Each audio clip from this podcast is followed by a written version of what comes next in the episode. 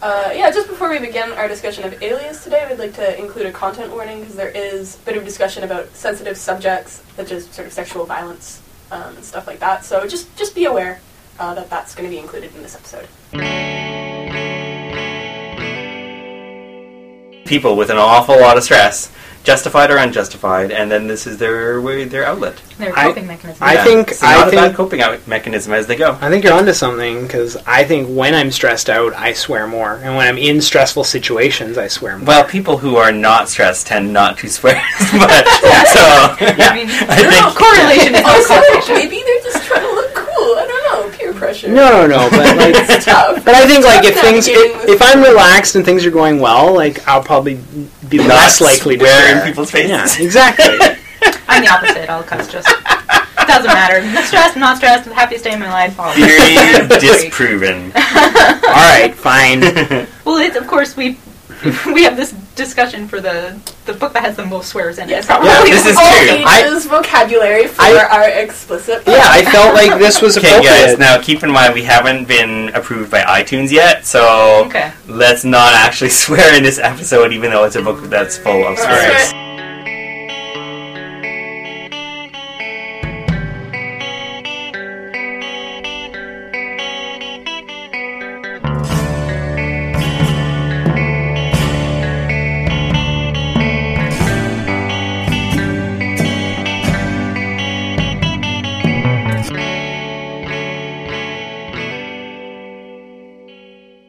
Welcome to the Trade Waiters. On today's Trade Waiters, we are going to look at volumes one and two of Jessica Jones' Alias by Brian Michael Bendis and Michael Gaydos. And um, oh, before we do that, though, we have to have a spoiler alert. yes.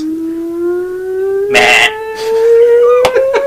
We gotta pay some money for like some some SoundCloud. Actual man. sound? My heart breaks every time. oh, we will have to solve this eventually. Oh think. Yes. gosh. Um, so we need like a spoiler alert song. so if Oh, Like, there's a numbers. good idea. Ooh, we should get Sleuth to record one. Ooh, if, if we can convince them. Yeah. All right. So uh, yeah. So we're gonna spoil the first two volumes of Alias in this episode, and then um, well, if you're interested in more, we'll have the next two volumes in the next episode. And those will also be ruined. Yes, we spoil those two. We may also spoil the next Netflix show in the second episode. that in this episode, it'll just be about the first two volumes Yes. of this uh, series. Uh, so if you have not, if you've read the first two volumes and you haven't read the other two yet, then you're fine. You're you're good. Like listen to this episode, and you have two more weeks to catch up on the Yes. Others. I mean, what were you doing with those weeks anyway? Well, reading comics, I assume. well, these comics, right? Yeah. Yeah. So should I lead us off with a character revealing question? Please do. Okay. So um, who are you first, and uh, then tell us uh, what was something that you did as a teenager that you don't do anymore.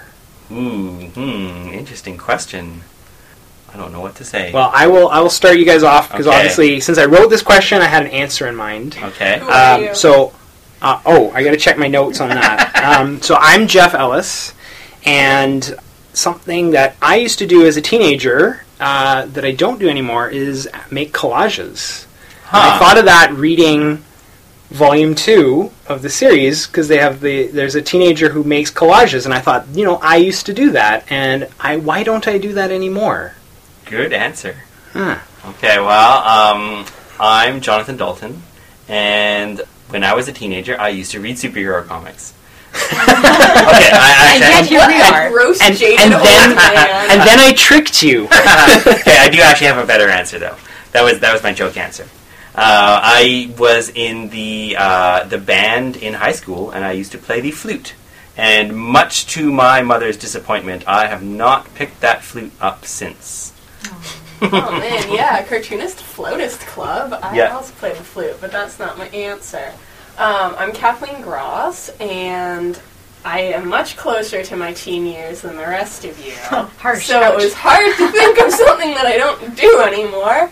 Uh, but when I was in high school, I um, did a lot of improv. I was on my high school's improv team uh, for like three years and did a whole bunch of other stuff outside of that. And then I moved away from Toronto and stopped doing it.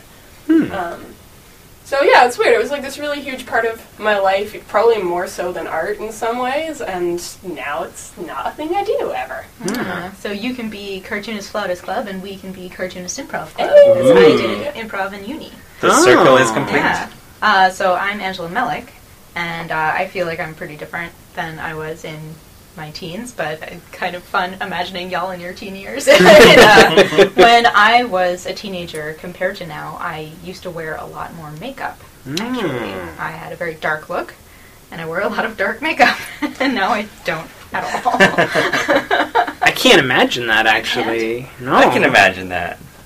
Really? I don't Yeah. know. I guess. I, See, that's how much of a departure it is. I was straight up goth in high I school. Oh, wow. can totally Yeah. imagine I that, was and I say. love to see pictures.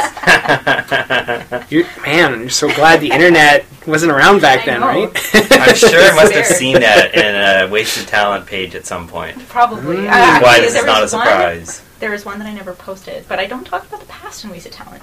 Mm. About the I present. don't. Only about the Mm. present. It's live in the now, John. Wow. Okay. Yeah, geez. Oh, speaking of the now, now we're going to talk about Alias. So, Okay.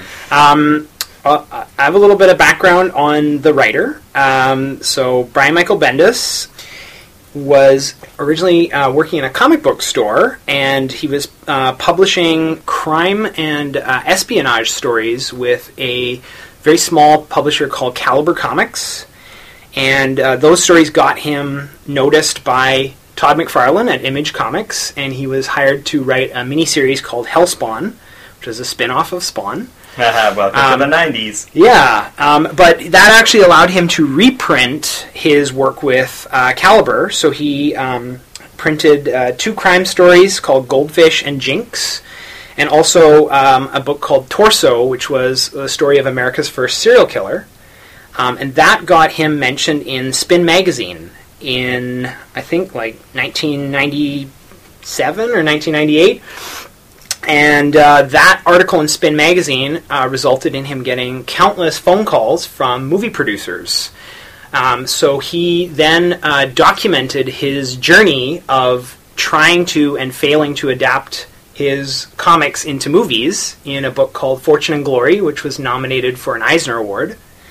And at that point, he had enough notoriety that Marvel Comics uh, basically headhunted him to take on their ultimate uh, comics line. So he actually got to make a completely original version of Spider Man set in the year 2000.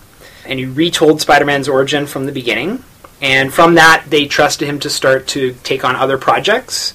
And eventually, he convinced Marvel to start the Max line, which was their no code approved answer to the Vertigo line that DC has. So this is the first time Marvel was printing books that didn't follow the rigid comic code, where you s- couldn't swear, you couldn't have um, graphic violence, um, good always had to win, etc. So this uh, series, Alias, was the first flagship title in an adults-only venture for Marvel Comics, and um, this is probably most reflective of his early crime comics, where this is a story of a retired superhero who is now a private investigator, and it's played a lot more as sort of a uh, a crime noir in a superhero universe. And he's adapted that later into works like Powers, which is a similar kind of take on like uh, detectives in a superhero world.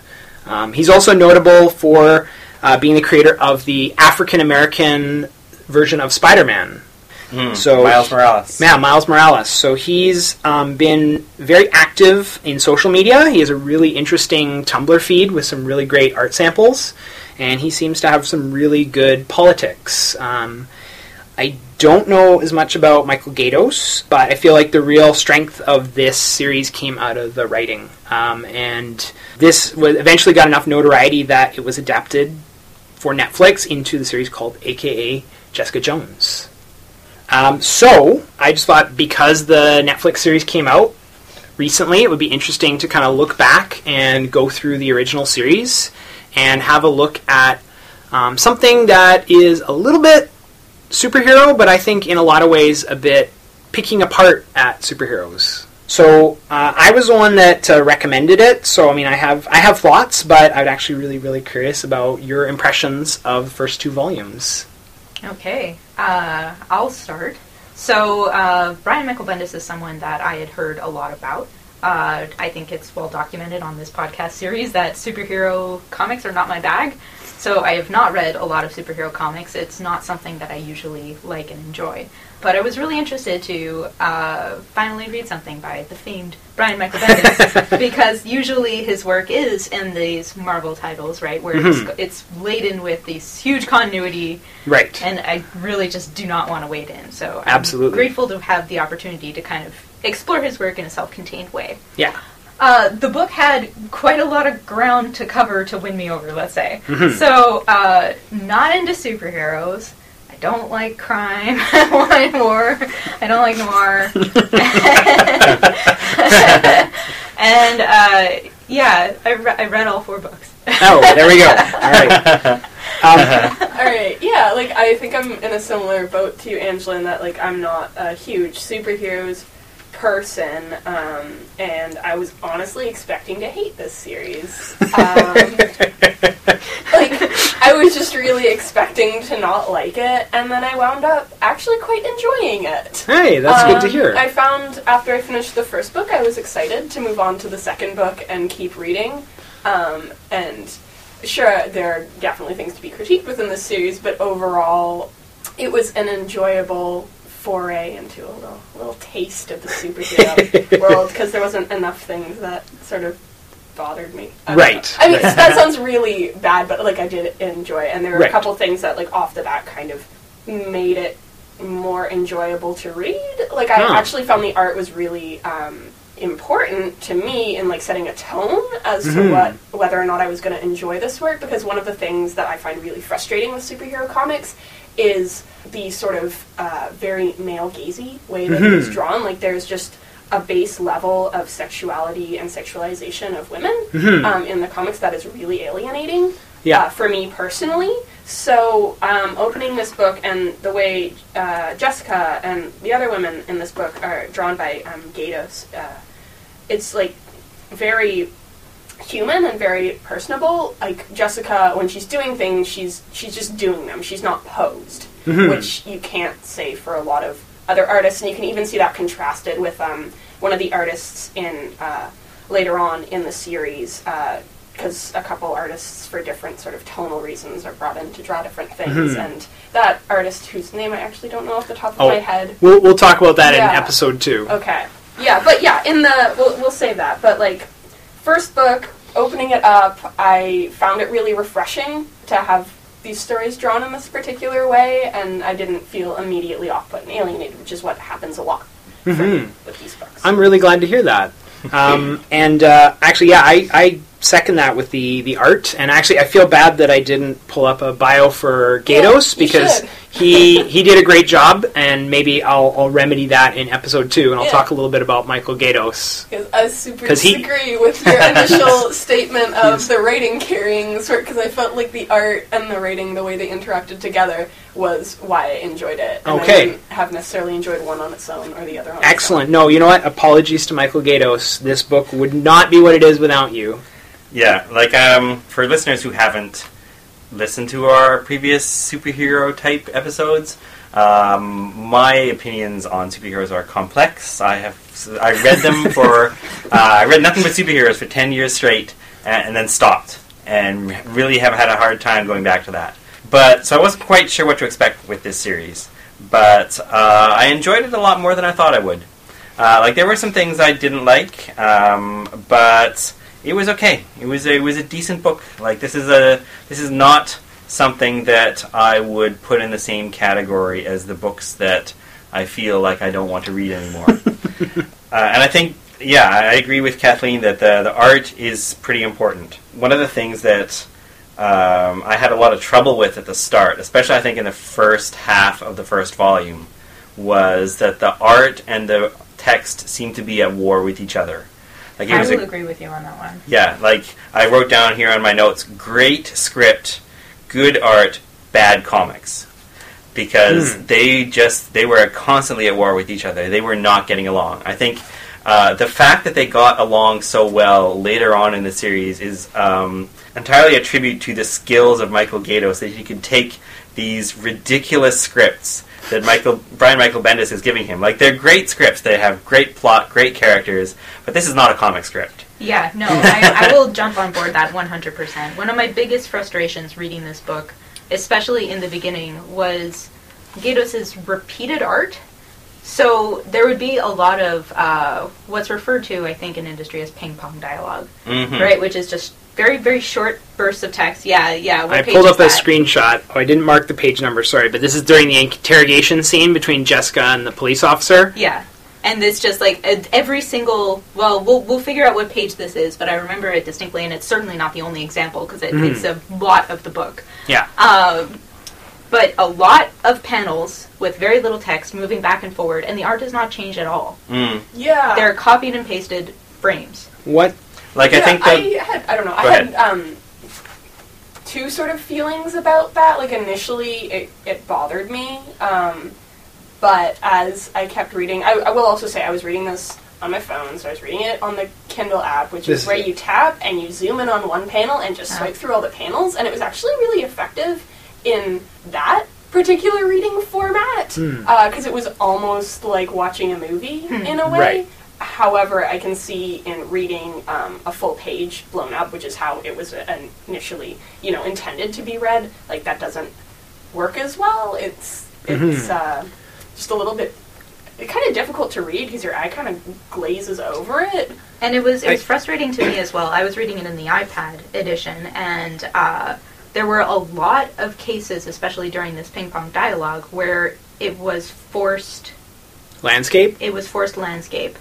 Mm. Yeah. it, it was a two-page spread. Yeah. And Mhm. so it was all of this. You're trying to read it, and Yeah. it's tiny. I was rotating my iPad quite a bit reading this on Comixology. Yeah. Uh, so I- guided I view would have been good for this. Yeah, I, I Um, might have tried it with what- guided view.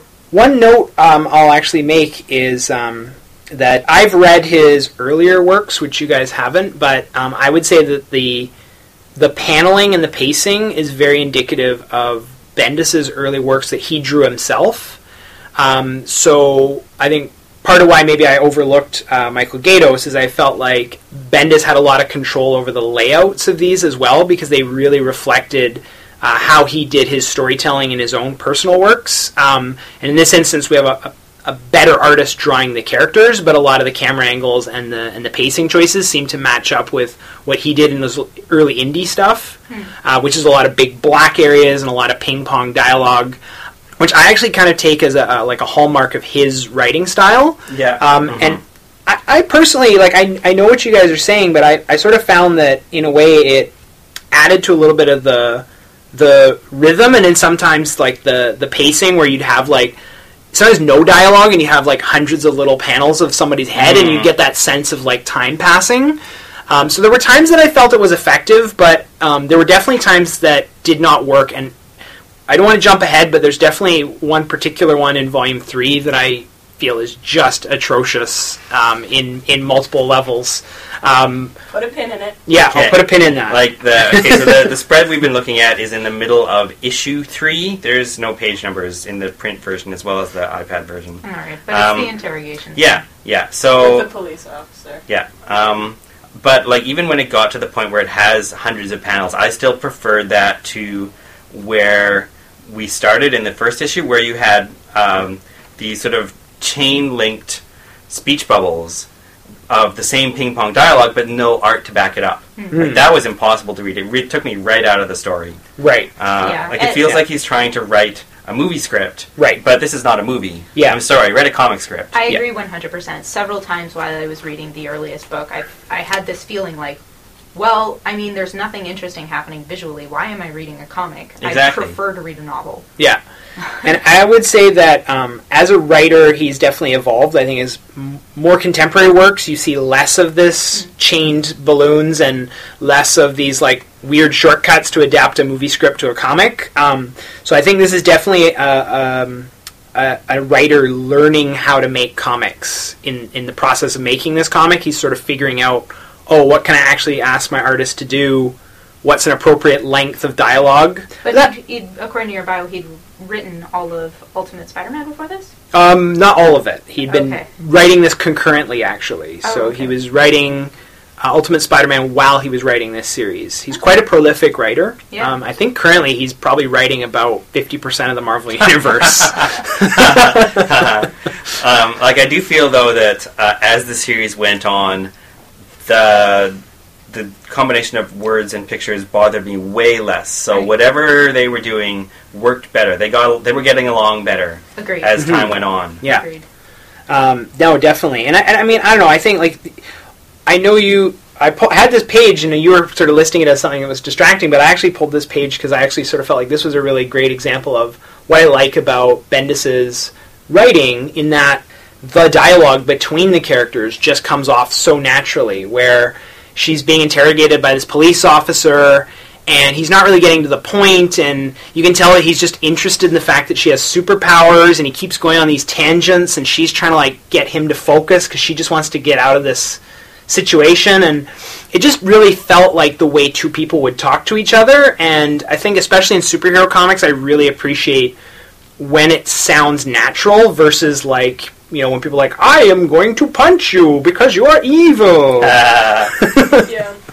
Um, oh yeah, I just have one more note about like the copy pasting panels. Um, that uh, I've made notes and I'm looking over them, but um, like I feel like they're kind of reminiscent of those like true crime shows and like video footage. So to me, e- even though it initially bothered me, I do think it sort of supports the nature of the story, and it feels like a deliberate choice as opposed to like a cop out. Hmm, yeah Because it's, I mean, if you do the same thing enough times, it looks like a style choice instead of just like yeah, uh, I agree. a mistake because of lack of skills. You Right, Know? So right. like that's why I it didn't.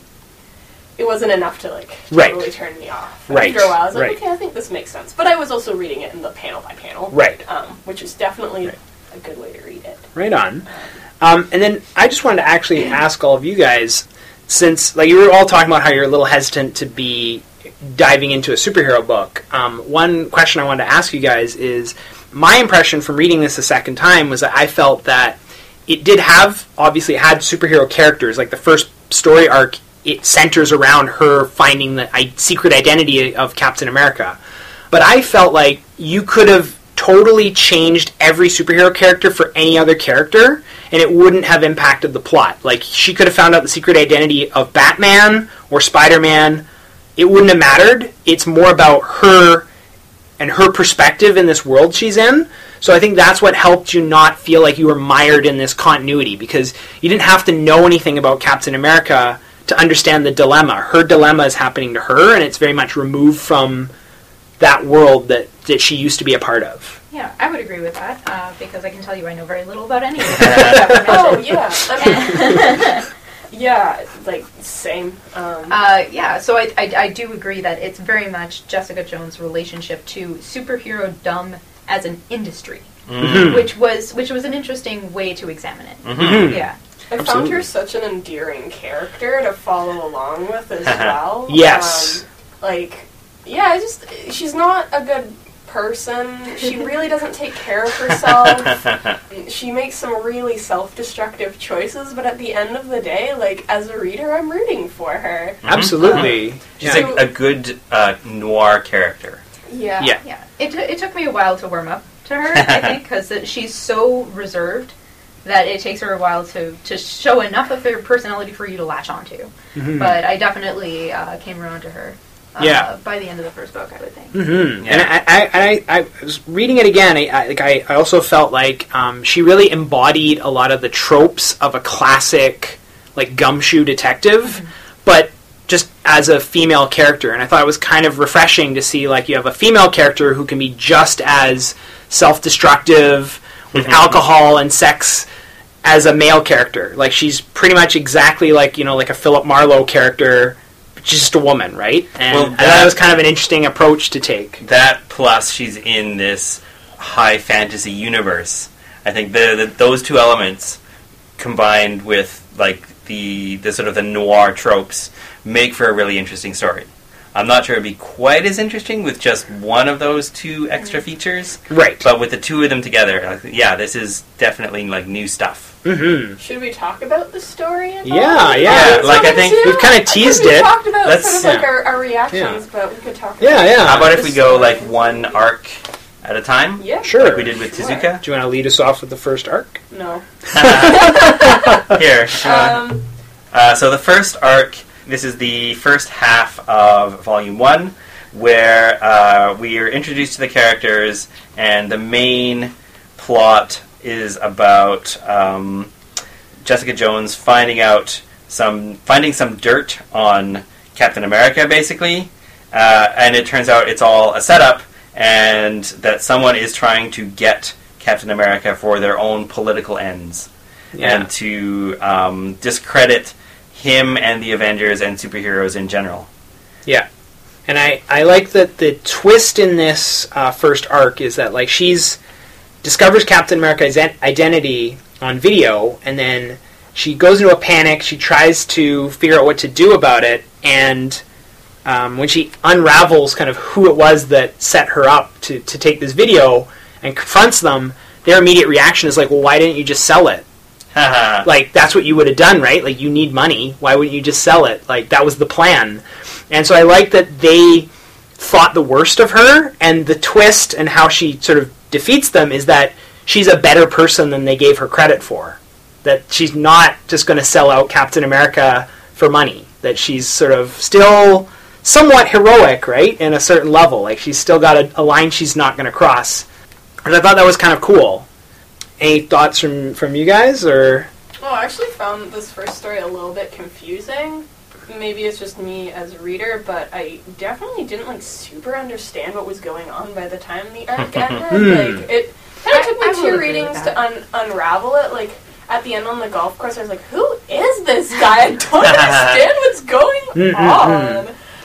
So like while I was like enjoying reading it, I it was just a little convoluted for Hmm. me as like a mystery sort of story where she's trying to unravel these threads as to who's setting her up. Um, it it the payoff wasn't really there. Hmm. Hmm. I would agree with that. Like I just found it very difficult to navigate, and as I mentioned before, like crime, Hmm. that kind of uh, detective novel Right. genre is just very not, it, very much not what I usually prefer to Hmm. read, and so even trying to unravel it, it's like, was there a twist? I didn't even realize that Uh-huh, was right. the twist, and I, I, it's something that I noted uh, throughout the series is that Right. there was no real super arc. Right. There was kind of the point, which Mhm. got at the end. Yeah. There weren't. Uh, there weren't clues to that point laced Hmm. throughout the Right. series, so I had nothing to latch onto Right. but this case fic, Right. which I, I, I felt was not very strong. Right.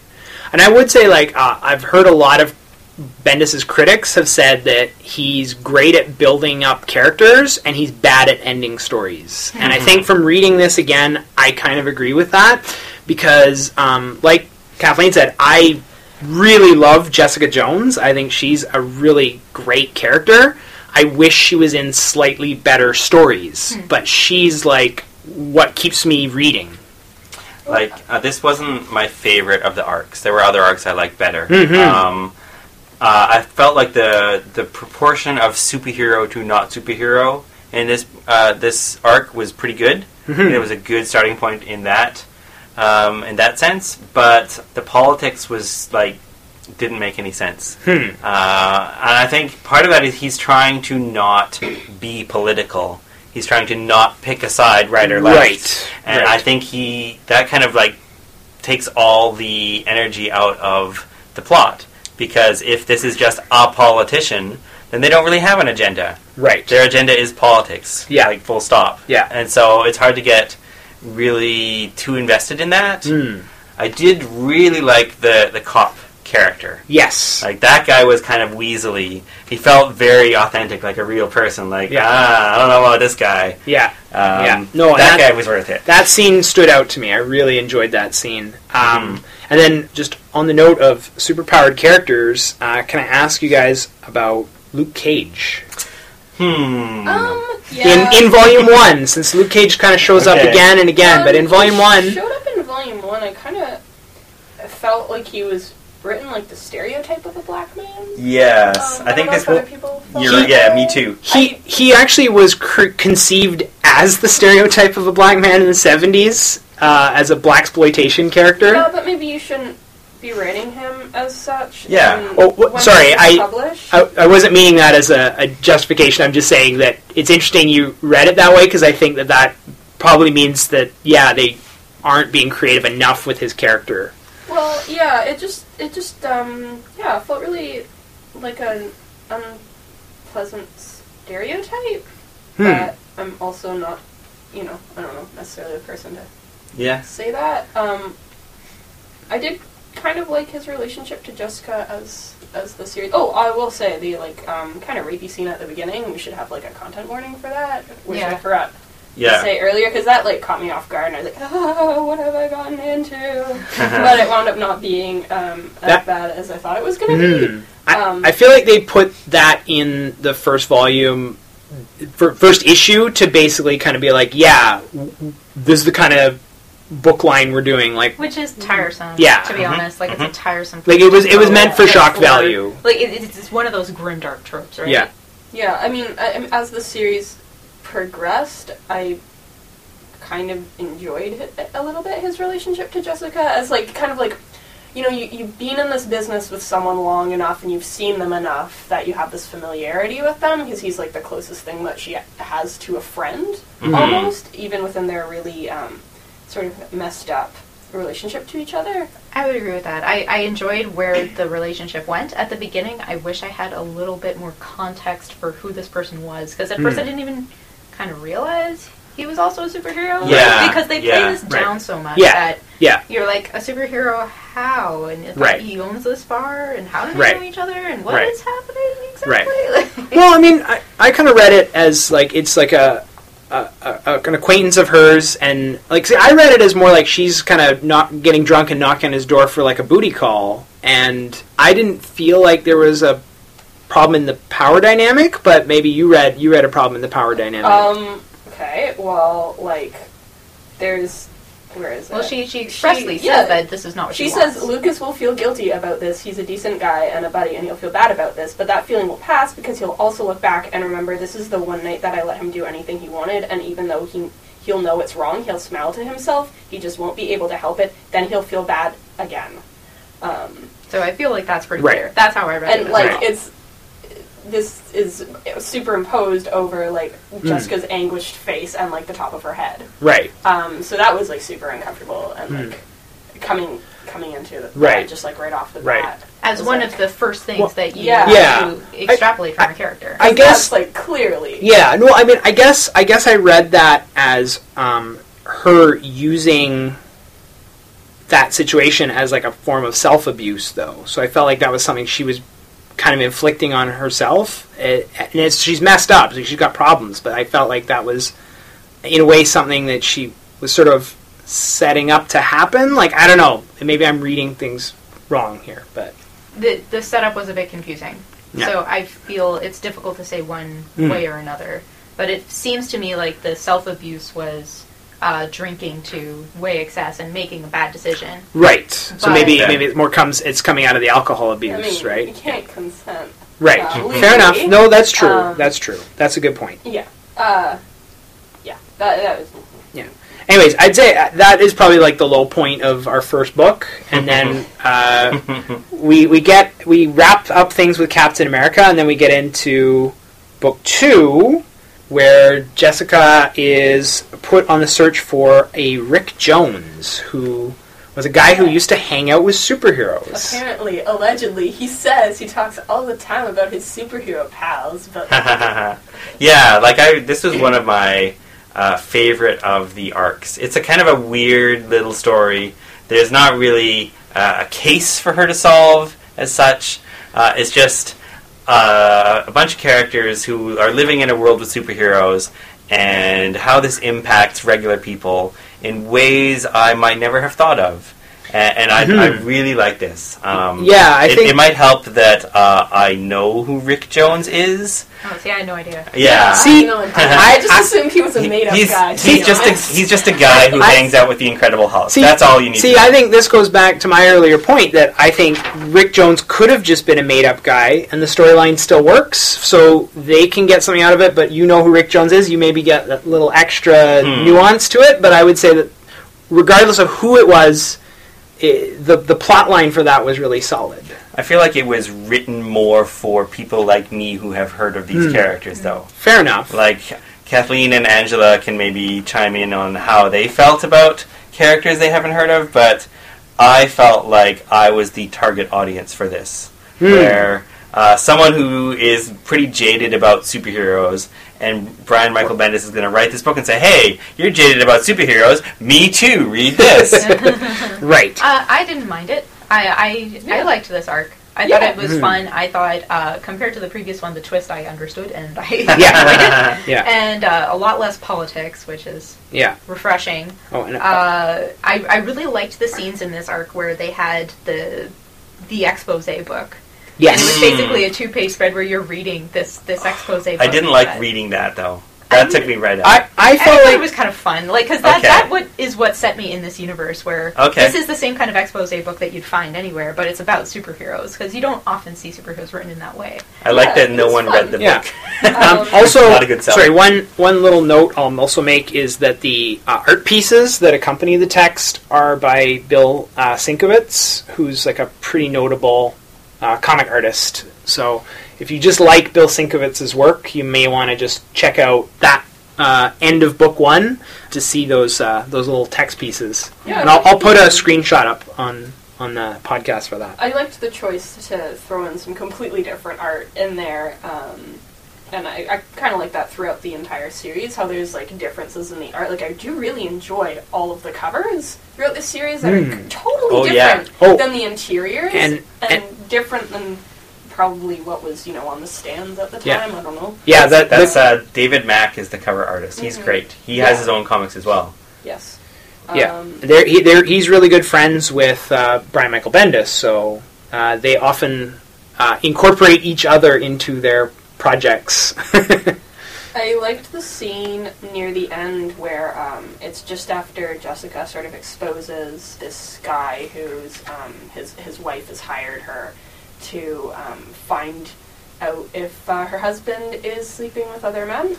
Um, just right after that scene, Jessica flashes back to like the night before she knew that the the Rick Jones guy was a faker, and she sort of like pours out her heart to him. It's like I really like your book really got to me. I really felt it. Like I- I've never really like met someone who feels the same way, and sort of.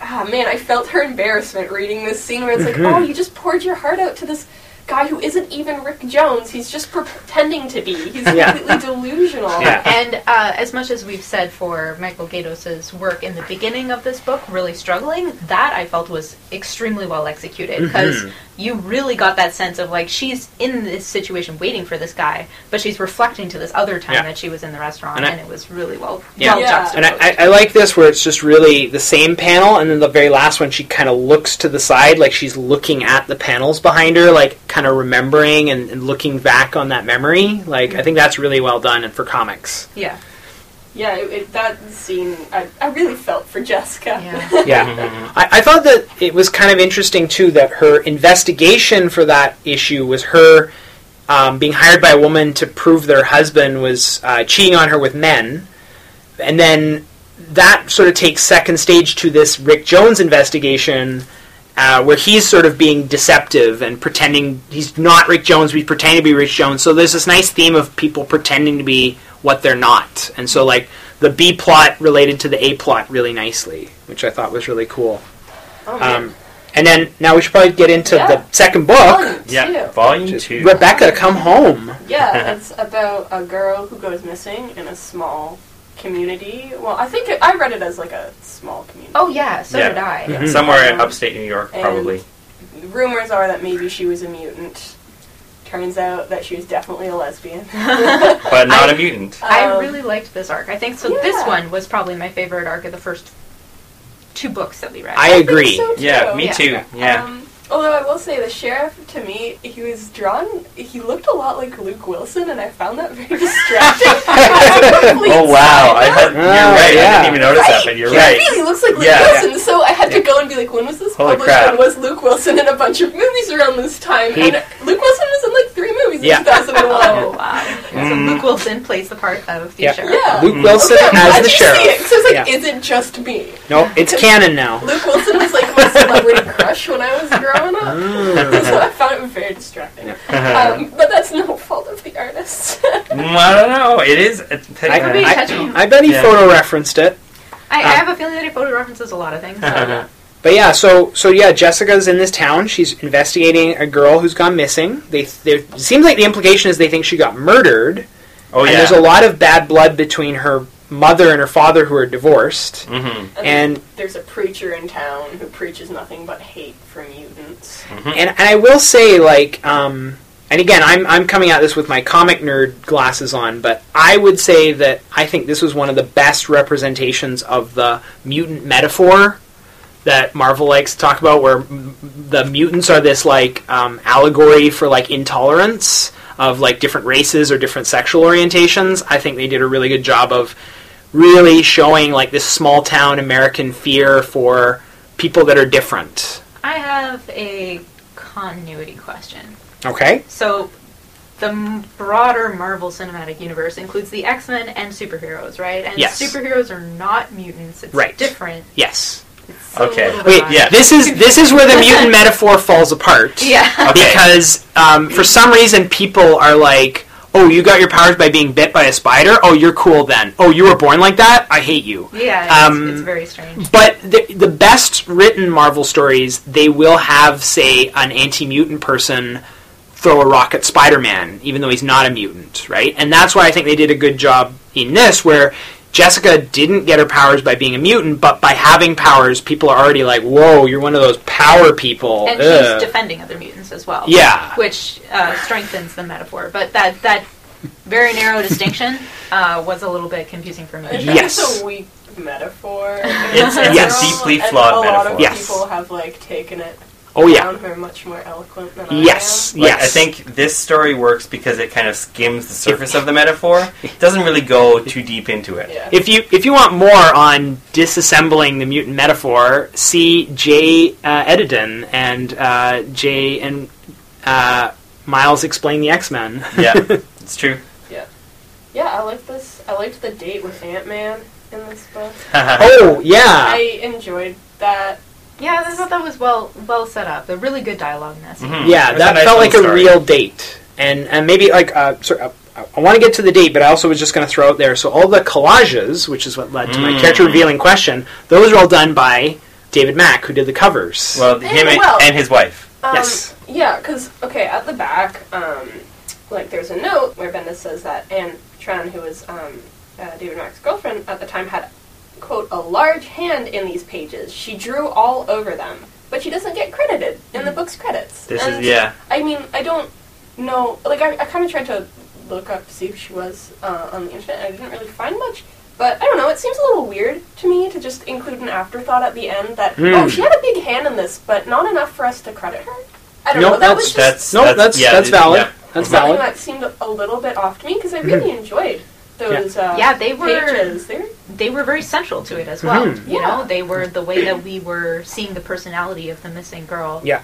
Uh, until we meet her. Yeah, and they were very effective. Those were great collages.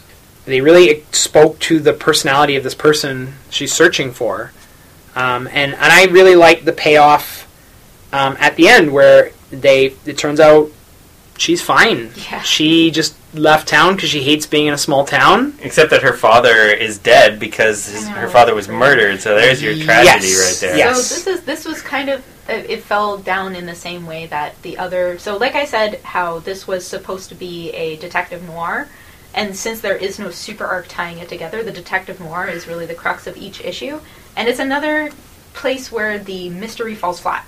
Right. For me, it's like, oh no, she was just in the next town. No big deal. They do an okay job investigating, quote unquote. Yeah. And that was a little bit more interesting to follow than some of the other arcs. But Hmm. again, like the the twist is, oh, she's she's fine. but her dad's dead. You know, Yeah. it's like, Uh, it's kinda, I thought her dad dying was unnecessary. yeah. I don't Um, know. I, I thought I thought that twist worked for me. But but I will say that unexpected. the whole dialogue in the car, I was like, wow, that is a teenager. Like that's a perfect like teenager, just like, Huh.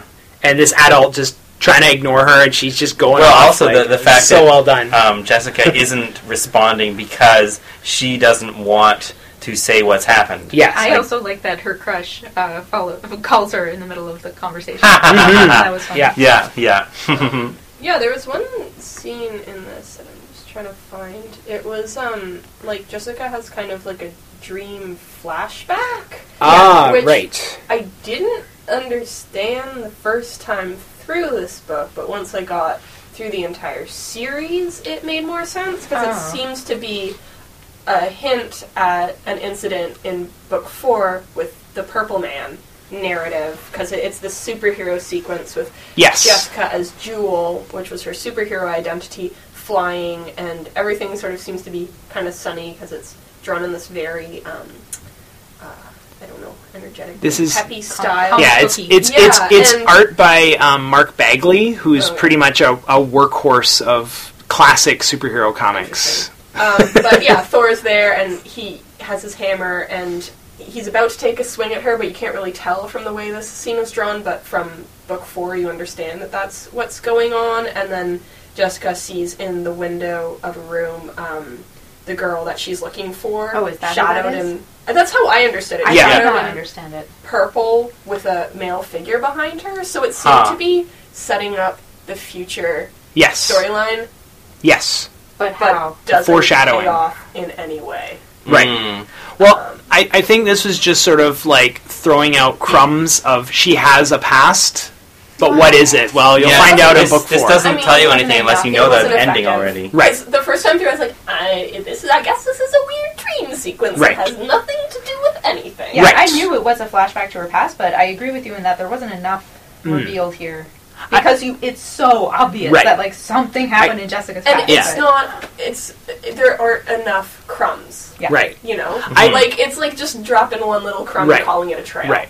You I, know? I read this a little bit like in a in a detective novel where like the main character gets like hit in the head or roofied or whatever, and then they have that weird surreal dream sequence, like in that same vein as like in the Big Lebowski where they have that weird bowling musical that really has nothing to do with the rest of the plot. Like it's just sort of this weird non sequitur of, and then they had a weird dream because they were unconscious. I don't think that's what was being Hmm. achieved, though. Okay. I don't think that's so. what they set out to achieve. Okay, Um, yeah. Disagree. fair enough. Fair enough. Okay. Okay. We're actually going to run out of time for Yeah, today. I mean, I uh, guess- Any last uh, comments on uh, Jessica's date with Ant Man? Oh man, it was cute. It was pretty cute. yeah, I, I thought that was really well done. I, Okay. I, I really enjoyed the, the date with um, with Scott Lang, and I, I also thought it was great the way like you know um, they set up her friend Carol at the beginning, and Carol's been bugging her to go on this date for like multiple issues, and then she finally like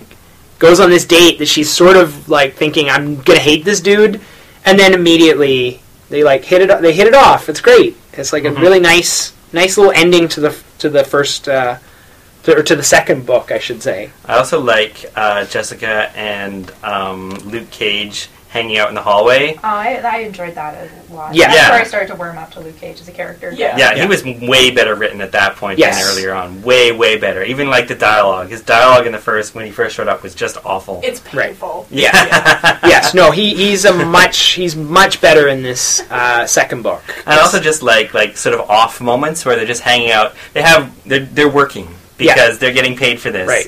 And this is not interesting for the reader because there's nothing at stake. Yeah. They're just getting paid to stand in a hallway. Yeah. And I like that. fun um, fun sidebar. Uh, while he was writing Alias, he was not only writing Ultimate Spider-Man, he was writing Daredevil. So Oh. in Daredevil, you see Matt Murdock walk into his office, and he walks past Jessica and Luke, and they have that first line of dialogue. But then the door closes, and you go into Daredevil's world in the Daredevil book. But meanwhile, he continues the conversation in Alias. That's kind of fun. That is fun. Yeah. Like I was wondering about because um, the this is sort of a, a clue of the expanded Marvel universe where Daredevil's secret identity has just been revealed to the world. I guess. Yes. Uh, and it it's a pivotal point in the Jessica Jones story. Like it can only fit right there, and I can only imagine the editorial finagling you'd have to do to get that to line up between two different books. But if it's the same writer for both books, then all right, that, I understand now. Exactly. but yeah, generally, I think uh, the superheroes sort of kept a respectful distance. I kind of like that during their date, like they just have this one throwaway, of, like Spider-Man fighting Doctor Octopus, and like both of them are like, "Should I do something?" And they're like, "Ah, I'm sure it's fine." There they go. That reminded me a lot of there was a miniseries in the 90s called Marvels, which was Mm. all painted by Alex Yes. Ross. This is before there were any decent Marvel movies, and no one cares about this book anymore because it was basically here's the thing, so you could imagine these characters are really there, but we have movies now. Yeah. Uh, but it was full of those sort of moments of like ordinary people in this wor- world of superheroes who just show up and do damage, and then you don't see them again. Yes. I like that. Yeah. No. It, it, it's like I again. I, I feel like you could take this out of the Marvel universe and put any superhero in here, and this would still stand up as a story. Um, so we should probably wrap it up. Final thoughts? I warmed up to it by the end of the second book. I was surprised I didn't hate it. Yay! Uh, yeah, much much the same.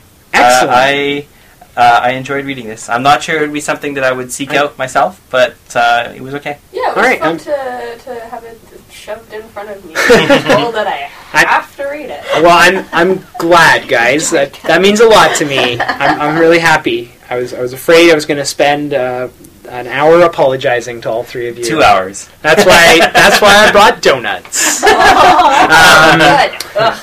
All right, um, awesome. Well, uh, then I think the only thing left to do is your shout outs. So, are there any books not in trade that you would like to shout out? Um, so, again, I'll lead us off, um, and I will just say that um, if you like Alias and you would like to read Brian Michael Bendis going full hog into superhero world and having much less uh, dialogue uh, and choppy panels, uh, read his newest series, um, Invincible Iron Man. If you like the Robert Downey Jr. Iron Man, he's basically writing a comic about the Robert Downey Jr. Iron Man. Um, it's really fun and well written. So, Invincible Iron Man is going to be my shout out.